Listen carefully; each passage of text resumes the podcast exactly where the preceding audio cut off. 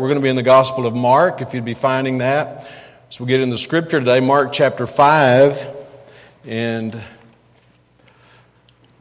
this begins kind of a, a transition in the Gospel of Mark in that he's been talking more in the ch- chapters previous to this about uh, the parables, the teaching about uh, the Word of God, the effect of the Word of God and then in the last message, last Sunday, we were in Mark chapter 4, the end of the chapter, when, he, when Jesus uh, directed his disciples to go across the Sea of Galilee. And then in chapter 5 and verse 1, they cross over the sea, and that's what we'll take up today. And this really begins uh, a series of, of teachings, a series of events that Mark is going to record that have to do with many of the miracles of Jesus. And the one we're going to talk about today is one of the most dramatic uh, conversions of, of the scripture and probably um, just as absolutely a miracle. And uh, uh, the Gospel of Mark really uh, records more miracles than any of the other Gospels, more than uh, Matthew or Luke or John. And so this begins this portion of really focusing on what God can do. And it's good to focus on what God can do. And sometimes we lose hope. We think there's no hope for me, there's no hope for this person. You know, we've tried this, it didn't work before. But this lesson is really a lesson about help for the hopeless. Because here's a man that if ever there was a man that could not be helped, we're going to read about him today and see how God really worked in his life. Well, let's stand together for the reading of the scripture and then we'll pray together. Mark chapter 5, and I want to begin by reading in verse 1. And we're going to take this, um, this miracle, this, this event that's recorded here in Mark's gospel, and really divide it into two messages, but a big portion of it we'll cover today. Mark chapter 5 and verse 1 And they came over unto the other side of the sea. That's the Sea of Galilee. Remember the storm we talked about last week? There's, they were going through the Sea of Galilee and, and all that went along with that in that storm. They came over unto the other side of the sea toward the east into the country of the Gadarenes.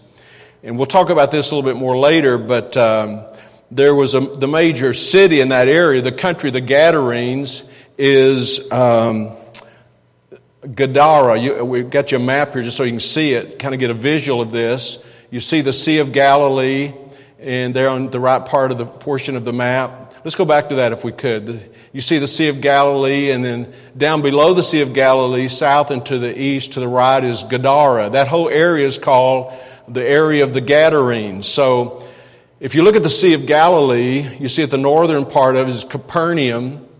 And then, if you look at the leftern part, Tiberias, that's the largest city on the Sea of Galilee, the only really large city on the Sea of Galilee.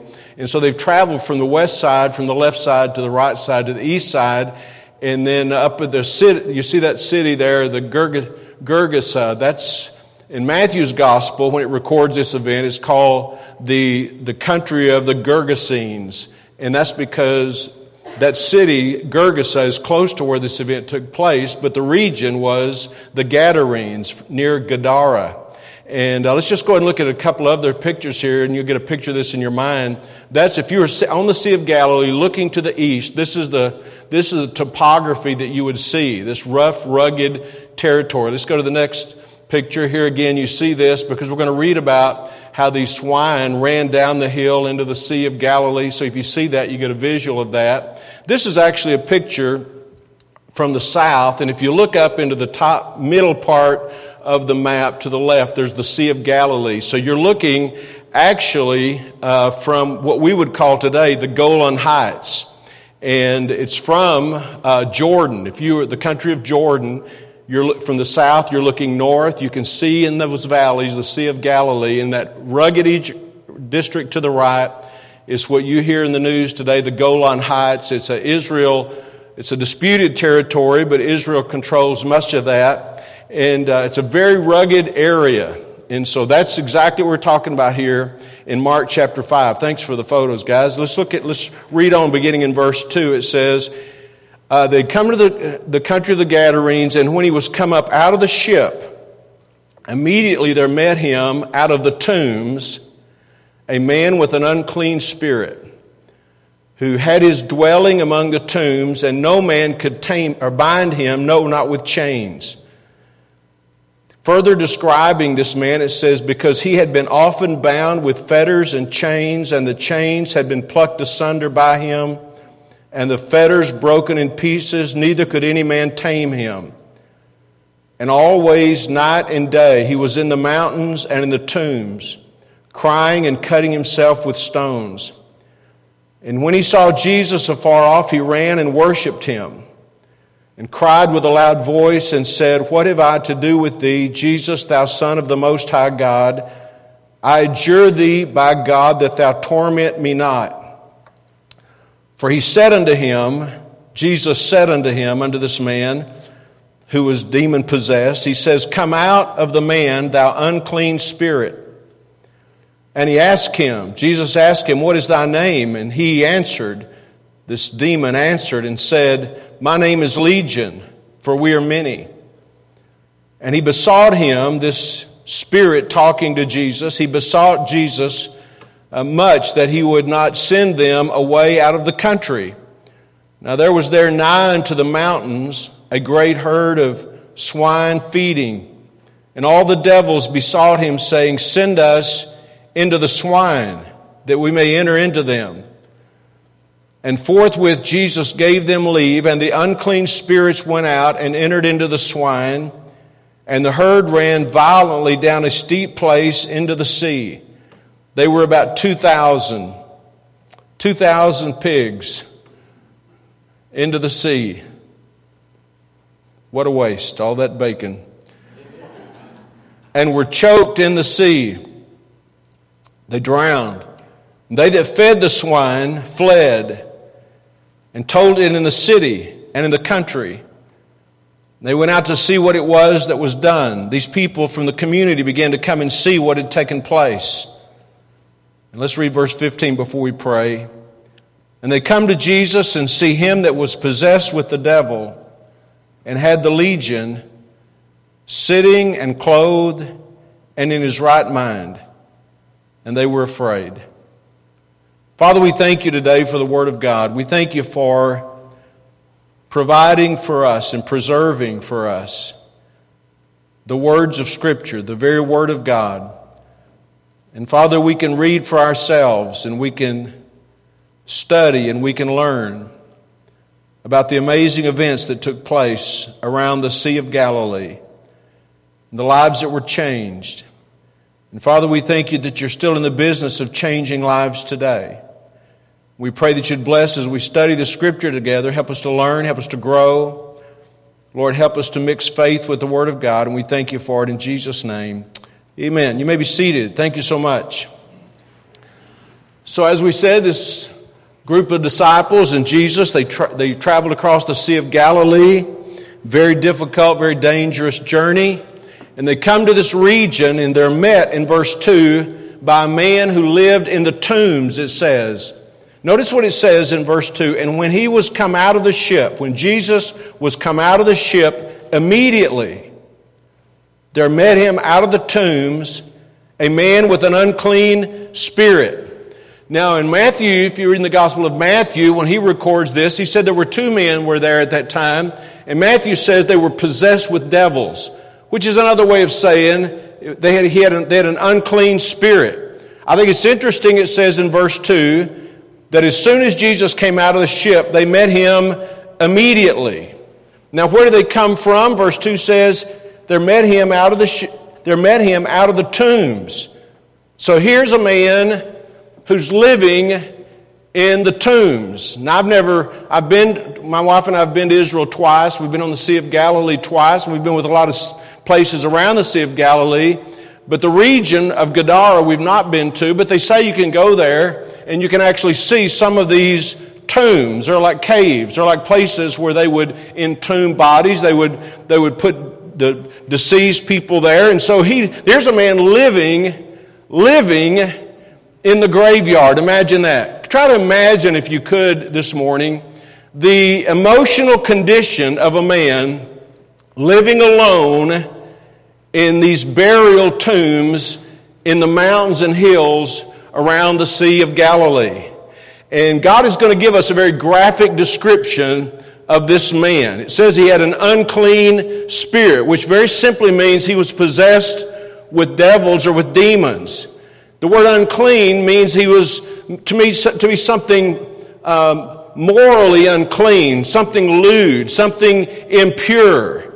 And, and it all came from this possession of these, these devils inside this person. You know, when I read the Bible, again, it makes, to me, it makes the events of the Bible come alive so we can see them and understand them. It also makes me think about the condition of mankind in general. And when I think about trying to, we talked about this some in Sunday school today in our Bible study at 10, trying, I try to process in my mind the moral depravity of our culture.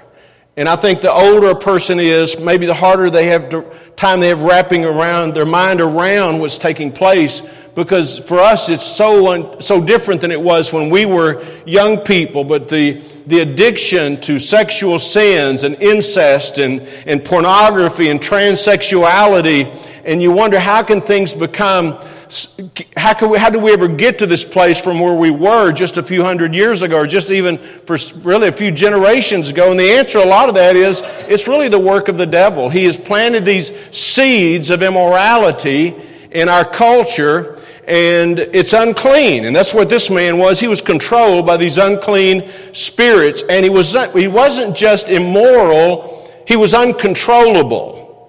He had supernatural strength. Look in verse 3 it says, Who had his dwelling among the tombs, and no man could bind him. No, not with chains.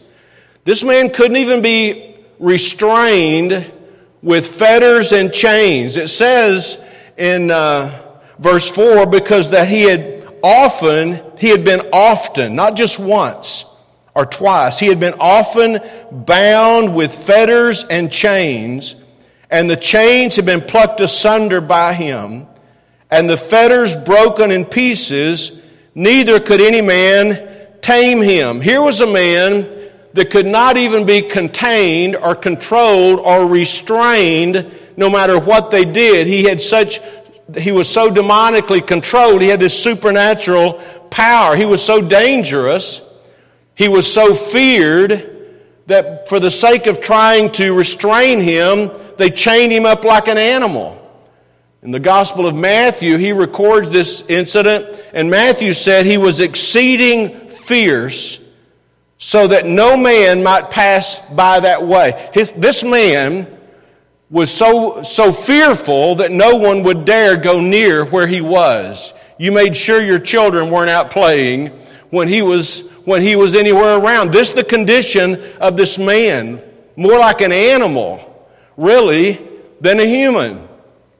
I was reading this, pondering this, and preparing this message yesterday, and I just thought about the effect that evil can have upon people. I was reminded of something happened many years ago. A friend of mine and I were uh, on the East Coast, and we were doing some witnessing, passing out gospel tracts in Atlantic City, New Jersey. And there's a boardwalk there in Atlantic City. It was early in the morning. That's a gambling town. And we were just passing through there and thought we're going to get out and, and pass out some gospel tracts. And, and I, I, I was walking along the boardwalk and there was a man under the boardwalk laying there. And you could tell he was a homeless man laying there. And he had a, he had a wrapper from, a, I guess it was a breakfast sandwich at McDonald's, a fast food he was eating something, and probably something he'd dug out of a dumpster somewhere. as early in the morning. And so I go down and kneel down there to this man, and I'm under this boardwalk, and I'm trying to share the gospel with him. And the thing that stands out in my mind more than anything about this man, it wasn't his condition, it wasn't that he was homeless, it wasn't that he was eating McDonald's. um, this is what stood out to me was he, could, he couldn't talk to me in language I could understand. And by that, I don't mean he didn't speak English, but his, but his communication was almost a, a growl, almost like an animal, like a dog. And that was all, the only kind of noise that would come out of this man. But I'm telling you, that's the effect of sin upon people. And our, and our country is becoming more and more in a place that people are giving them over, themselves over to all kinds of vile wickedness. It says there in verse 4, neither could any man tame him. It goes on and describes this man further. In verse 5, it says, and always, night and day, he was in the mountains and in the tombs, crying and cutting himself with stones. Imagine this. Always, night and day. This man is so tormented. There's no relief from his torment. His days, his nights, all of his moments are filled with pain. Wandering in the mountains, wandering aimlessly, wandering restlessly in the tombs. And the Bible says in verse 5, he's crying. And that word means screaming out, just crying out. In my mind, I'm trying to visualize the haunting sounds of this man, demonically controlled man, crying out in the night. He was a, I'm telling you, this was a real person. This was a real person who lived in the time of Jesus. And the Bible says also in verse 5, he was cutting himself with stones. You know, that's become more and more a part of the culture that we live in. People cutting themselves young people in our schools, just more and more. Let me just tell you self mutilation is a sure fingerprint of something that's not of God. And that's a part. And so here this man is. And, and it, by the way, this was not just a short lived thing. In, in the book of Luke, it says this. I'm going to quote it says, he had, he had devils long time. This man was possessed of these evil spirits for a long time. Luke tells us something else about this man that he doesn't say here in Mark, but he'll refer to later. But Luke says, and this is the quote, he wear no clothes. This man, this characteristic of this unclean spirit, this impure spirit was immodesty showing their flesh, nakedness. And, and I'm telling you, this is just a reminder of what Satan can do to people. He, he tempts, this is how Satan works, young person. He tempts people to sin and then he enslaves them in that sin. He lures us into doing something, into, into some kind of a sinful habit that he might control us. You know, and by the way, that is so descriptive to me. This man is so descriptive of how the devil works. People say, well, I just want freedom. I want the freedom to go where I want to go. I want the freedom to do what I want to do. I want the freedom, you know, to not be restrained by curfews and, and these boundaries. I want the freedom. And you know what that oftentimes leads to? It leads to bondage. And that's exactly where this man is. He's controlled. I'm reminded of a verse in Proverbs. I'm going to read it to you so you don't have to look it up. But think about these words as I read them.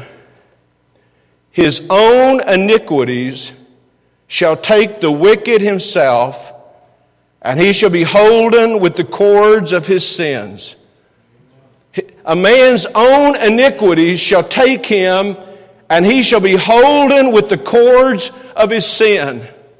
And many people can't relate to this, but some of us can. We know what it's like to find ourselves so far from anything that's righteous and right and true that we're bound, not free, we're bound. And that's the way the devil works. This man, we don't know what caused this man to end up here. We don't know how he opened up such doors to evil. But now he's lost everything. He's lost his freedom. He's lost his peace of mind. He's lost his fellowship with family and friends. He's a loner. He's lost his reputation. He's lost his dignity. What a great place to be, right? And that's exactly where this man is. And that brings us to verse 6. It says, But when he saw Jesus afar off, he ran and worshiped him. Now, he saw Jesus afar off and he ran and worshiped him.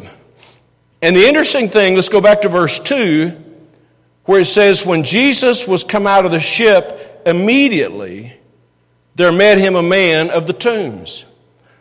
So I'm trying to put those two statements together. He saw Jesus afar off. And yet, when Jesus got to the coast, immediately he was there. So in my mind, I'm thinking he must have seen Jesus while he was out on the Sea of Galilee. I mean, if he saw him from a great distance and he was there when the boat came to shore to greet him, that maybe he saw him coming across the sea. Now, the Bible doesn't say this, and I'm not even certain this is so, but some people have speculated that maybe he even saw when Jesus spoke to those winds and waves and said, Peace be still. But when he came to Jesus, the Bible's very clear. He, as soon as Jesus got out of the boat, the man was there, and verse 6 says, he worshiped him. Now, the word worship in our Bible means more than just singing a song. We think of worship being singing a song, and it is that. But the word worship means more than that. In, in, the, in the Eastern culture, it meant to bow your knees before someone, maybe even lay prostrate before someone. Sometimes they'd bow their knees before someone with their face to the ground, with their head to the ground. You've seen people like that. That's what it means. And this man this demon possessed man came and just fell at the feet of Jesus and he worshiped him. And uh, it's an amazing thing to picture. And as he does so, look in verse 7 and cried with a loud voice and said, What have I to do with thee, Jesus, thou Son of the Most High God? Now, out of this tormented man comes another voice. This is, I'm sure this is not the man, him, this is the spirit inside this man recognizing who Jesus is. And he cries out, the Bible says. And notice what he says What have I to do with thee, Jesus, thou Son of the Most High God? These, this devil knew exactly who Jesus was, right? He knew his name.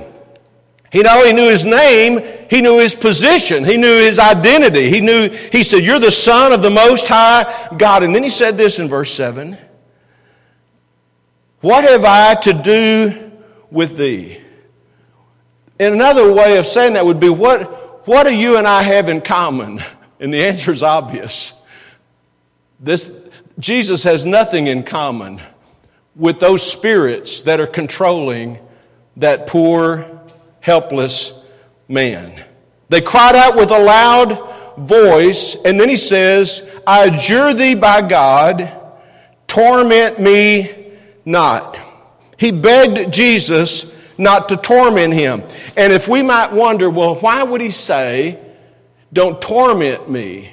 Well, if you read the next verse, it explains it. Verse 8. For he said unto him, Jesus said unto him, unto this person, and this spirit really, Come out of the man, thou unclean spirit. So, if you were questioning if I'm saying the right thing when I say there's a spirit speaking out of this man, Jesus is talking to that spirit. And he says, Come out of the man, thou unclean spirit. And this and the devil responded the way he did because Jesus commanded him to come out of the man. Verse 9, and he asked him, Jesus asked him, What is thy name? And he answered, saying, My name is Legion for we are many. And that the word legion there is a term that's used for a Roman a regiment of soldiers. And it could be up to, can be up to thousands. Actually, 6,000 could be included in a legion. And notice what he says in verse 9. What is thy name? And he answered, saying, My name is Legion, for we are many. In other words, there's more than one of us inside this man. Hundreds maybe even thousands. Can you imagine what's going on spiritually in this man's life? This poor man who is being driven, who is being tormented by hundreds or maybe even thousands of devils, of demons. It's hard to fathom. It's hard for me to fathom a man more demonically influenced and controlled than this man was. Are you with me? In verse 10, this demon is speaking, and he besought him much that he would not send them, plural, them. He, the spokesperson inside this man, besought Jesus much that he would not send them away out of the country. Don't send us away out of the country. Now, one thing is clear to me, and that is these devils knew they did not have an option as to whether they were going to leave or not. They had to leave because someone more powerful than them is calling the shots, right? So they didn't say, don't make us, don't make us, we, we just want to stay here. We're going to resist. No, they couldn't resist. So he said, don't send them away out of the country. They, they had to obey that command. And it says again, if I'm just looking back at the scripture in verse 10, he besought them, this demon besought him much. This, this didn't just happen one time. He besought him much not to send them away out of the country. Don't send us away. Now, now there may be some uncertainty about why that's true. And I've heard some things taught about this from the scripture that I personally don't agree with. But if you read in the Gospel of Luke, and I want to read to you what Luke says right here. Luke says, they besought him, these demons besought him that he would not command them to go out into the deep. So, what it appears to me, and, and I'm, I'm, I'm settled that this is what it's saying, they, they, did, they, didn't want, they didn't want Jesus to send them to hell where they belonged. By the way, that's what hell was made for the devil and his angels, right? And, they, and when they said, Don't send us out of the country, you know, we, we, they besought him greatly. They were what I'm thinking they're saying was, is don't, don't make us go to hell. Make us go anywhere, but don't make us go to hell because that's where they're going to spend forever. By the way, if you ever run into anybody that says, well, you know, going to hell is not all such a bad thing, the devils were smart enough to know that hell's not a place they wanted to go. And so it says in verse 11, now there were there nigh unto the mountains. We showed you the pictures there of some of those mountains. There was there now into the mountains a great herd of swine feeding. And all the devils besought him. Now all of them are beseeching him, not just one. All the devils besought him, saying, Send us into the swine, that we may enter into them. And Jesus gave his approval. Look in verse 13. And forthwith Jesus gave them leave, and the unclean spirits went out and entered into the swine and the herd ran violently down a steep place into the sea. They were about 2,000. Mark says, we don't know exactly, but about 2,000 of them. All these devils went into those swine. And they were choked in the sea. They were drowned in the sea. Now, by the way, don't you think, don't you, can you see a consistent thing right here? The devils were in this man and they were tormenting him to death. And now the devils go into the swine, and what do they do? They drown themselves into the sea. That's consistent with everything we know about Satan. He came to steal and kill and destroy. He came to ruin people's lives. He came to destroy people's lives. This man, before he was delivered, was living in where? In the tombs. He was living surrounded by death. And what is he doing? He's cutting himself. That's the nature of the devil. That's the, the nature of our enemy. His, the devil's work can be seen in a culture of death. And once again, I say, just glance at our society and you see so much of this in the music, in the media, and things that are popular, in the rise of suicide. It's, all, it's, the, it's the work of the devil, it's the culture of death. So here, all these devils go into these swine and the swine go into the sea, and this man, though, finally, can you imagine? I'm going to get to this in a moment, but can you imagine the relief in this man? Can you imagine what it must have been like in his life? Now, verse 14 says, And they that fed the swine fled. Now, they're in trouble, right? I mean, they probably don't own this they, don't own the pig farm. They just watch after the pigs. You know, they're, now what are we going to do? All the animals are dead. So they ran into town. They that fed the swine fled and told it in the city and the country. And they went out, they, talking about the people in the city and the people of the country, they went out to see what it was that was done. They came out to see. See what had happened, to see firsthand what in the world has happened. I mean, this man says, You're not going to believe what happened. We're out there watching these pigs, and all of a sudden, thousands of them, they just ran off the cliff and drowned themselves. People said, I got to see that. So they all came out to see. In verse 15, and they come to Jesus and see him that was possessed with the devil and had the legion sitting and clothed and in his right mind. And they were afraid. It's funny to me. They were so afraid of this man, they chained him up, right? And now he's free, and now they're afraid. We're going to take up some more of this next week. But notice that, to me, the great, one of the great words in verse 15 is in the second line in my Bible. I have it underlined twice, and the word is was.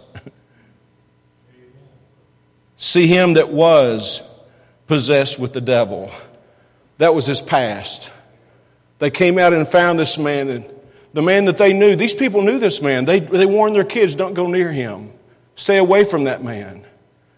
He was uncontrollable. He was evil. He was tormented.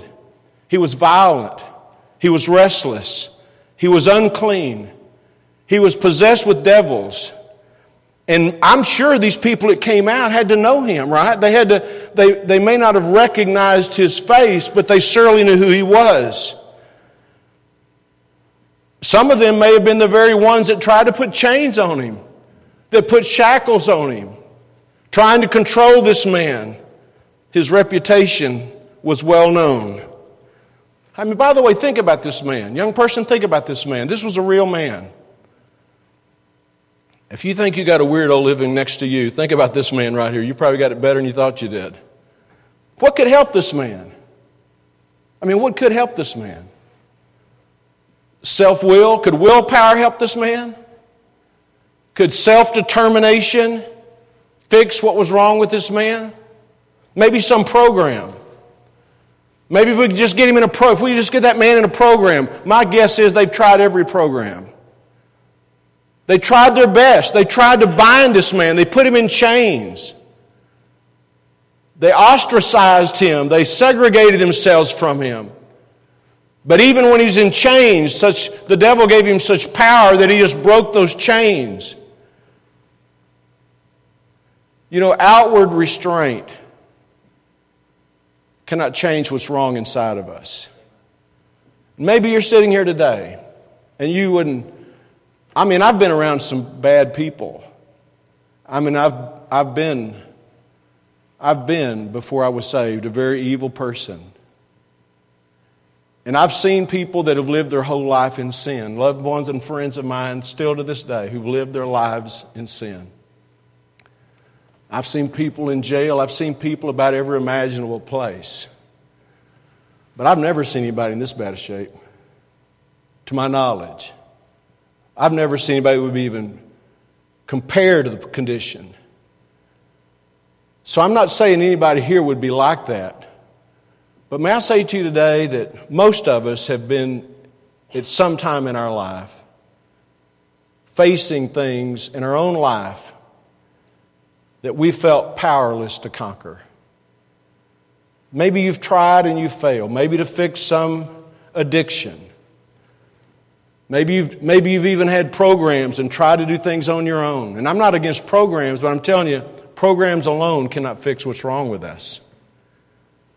And sometimes it's things like pride and lust, or some habit like gambling or drinking or drugs or lying. And I, and I truly believe that many people have given up in their life on having any victory, any lasting victory, any real victory. But I want to tell you today there was only one hope for this man, and his name is Jesus. And this man's life was dramatically changed. Dramatically.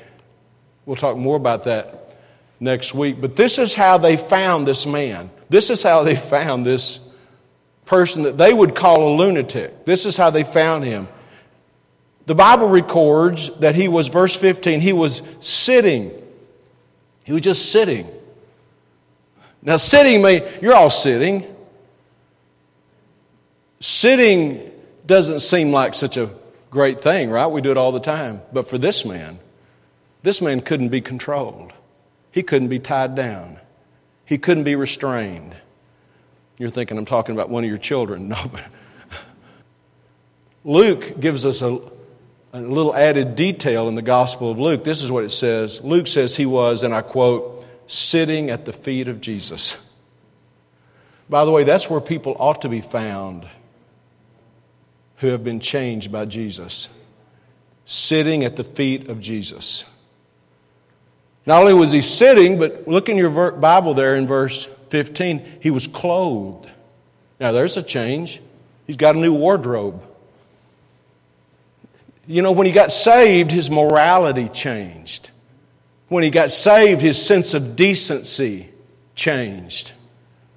He was clothed. It doesn't tell us if he went to the resale shop where he got his clothes, but he's already got, he's already, he's already settled down. He has peace of mind. He's sitting at the feet of Jesus. He's learning from Jesus. By the time they got out there, he's already got his clothes on. It's interesting. He didn't change anything about his wardrobe in order to be saved, but because his heart was changed, he felt differently about the way he appeared. He was sitting, he was clothed, and thirdly, it says, he was in his right mind. By the way, that's great, isn't it? His thinking was changed. His thinking was changed. I mean, now, it doesn't tell us how long, but just think about this. This guy, this guy has been, he's been delivered from his demonic possession. These demons went into these swine, and the swine ran down into the, into the Sea of Galilee, and they drowned. Now, it doesn't tell us, but I doubt if those guys just sat around for a week or two's vacation before they went into town, right? No, I think they went right into town and said, hey, you got to see what happened. And as soon as people got out there, this man's already changed the way he's thinking, changed the way he's dressing, changed the way he's acting. How did he learn all that so quick? I'll tell you how he learned it. He got saved.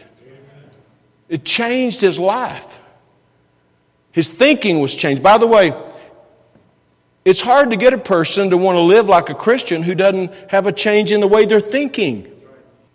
There's so many things I, I remember that I wish I could forget, and there's so many things that I've forgotten that I wish I could remember. And add to that to the things that I remember that never happened. I've got a lot going on in my head. But,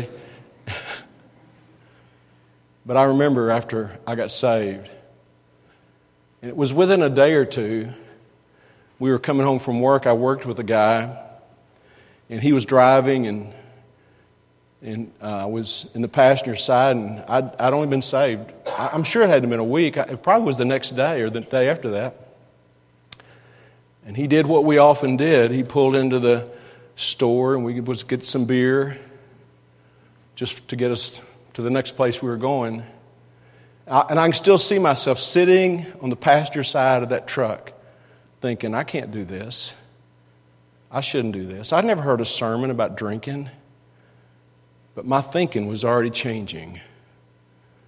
And it wasn't many weeks. My wife was gone. We lived in this little frame house. And uh, my wife was gone somewhere. I was home that night. Fairly certain it was a Friday or Saturday night. It just came into my mind all that music that I'd listened to that had been a big part of the rebellion of my life. I thought, you need to get rid of that stuff. I started a fire in the fireplace and just started burning those old album covers and things. You know why? Because my thinking had changed. No one had ever preached to me about the evils of wicked music. About that same time, I, I wrote a letter to her dad, my father in law, and just told him what a jerk I'd been, the way I'd treated his daughter, the way I'd treated their family. Asked him if he could, please forgive me. You know why? Because I thought it came into my head. I'm telling you, when you get saved, things change. Your thinking changed. You're thinking about what's right and what's wrong. It changes. That's what salvation does to a person. And by the way, I'm telling you my story not to brag about me or anything. I'm just anybody in this room that's been saved any length of time, you could say the same thing. Things happen. All of a sudden I realized, why did I do that? I'm telling you, what a difference Jesus makes in a person's life. You know, I was thinking about this storm that came through. I'm going to wrap this up, but I was thinking about this storm that they came through and how they were all panicking. Remember that from last Sunday? Just panicked and fearful. And Jesus, why don't you care? Why don't you wake up? Don't you know we're about to drown? The boat's filling with water. But you know what? All that time, Jesus is sleeping, but Jesus knows what's going to happen when he gets over there to this. He knows what's going to meet him on that eastern shore of the Sea of Galilee. There's going to be a man there, and his life's going to be permanently changed. What a difference Jesus makes. Let me ask you this today Has Jesus changed your life? You know where it all started for this man? It's when he came to Jesus. It's when he came to Jesus. Only Jesus can save us. Only Jesus can forgive us. Only Jesus can change us. He changes lives. He, he literally changes lives. He has the power to transform lives. And it's all through what He did on the cross for us. You know, though everyone in this room that's been saved knows you didn't get saved by, go, by somehow, you know, jumping through a bunch of hoops. Here's how we get saved. We understand that Jesus Christ came to this earth for one purpose, and that is to save sinners. And he lived a perfect life. He never once sinned. And at about the age of 33 years old, they crucified him. They nailed him to a cross. They beat him to a pulp. They crushed a crown of thorns on his head. They mocked him. They ridiculed him. They blasphemed him. But he was, like Isaiah said, a lamb taken to the slaughter. He was taken to the cross to be a sacrificial lamb for every sinner that's ever lived on this planet. And he died on the cross. He suffered and died a literal death on the cross. They took his lifeless body off of that cross and put it in a borrowed tomb and sealed it. So no one could get in and he couldn't get out. He was graveyard dead for three days and three nights. But three days later, he raised from the dead and offers eternal salvation and forgiveness of sin to every person, no matter where they live or what they've done, if they'll put their faith and trust in him for salvation. And I'm telling you, religion can't save you, and it couldn't save me, but Jesus Christ can save us and forgive us and change our lives. The gospel of Jesus Christ is the power of God unto salvation. You say, well, how could I be saved? You have to put your faith and trust in Jesus Christ. That's how I got saved. It wasn't through joining a church or getting baptized or obeying a bunch of sacraments. No, it's through faith in Jesus Christ. And if you're here today and you're not saved, He wants to save you. He loves you. And I'm telling you today, if he can save and change that man, he can save and change any person. You say, What do I need to do? You need to receive Christ as your Savior. Put your faith in Him. Just a moment. In just a moment, we're going to have the music playing and we're going to pray. And if, that's, if you want to do that, you can do it right where you sit, right where you stand. Any, a thief in the Bible, a thief on the cross got saved just hanging on the cross. Put your faith and trust in Christ. Or maybe you need help. You can come here and say, I need somebody to just walk me through this, or help me with this, or explain it better. We're here to help you today. You could do that today. And then maybe you're here today and you say, Well, I, I really believe I'm saved. But there's just some things in my life that I just I just don't seem to be able to change them. I'm going to tell you today, there's no bondage that he cannot break. There's no past that He cannot forgive. There's no hurt that He cannot heal. I'm telling you, Jesus can do everything. Come to Him today. Amen.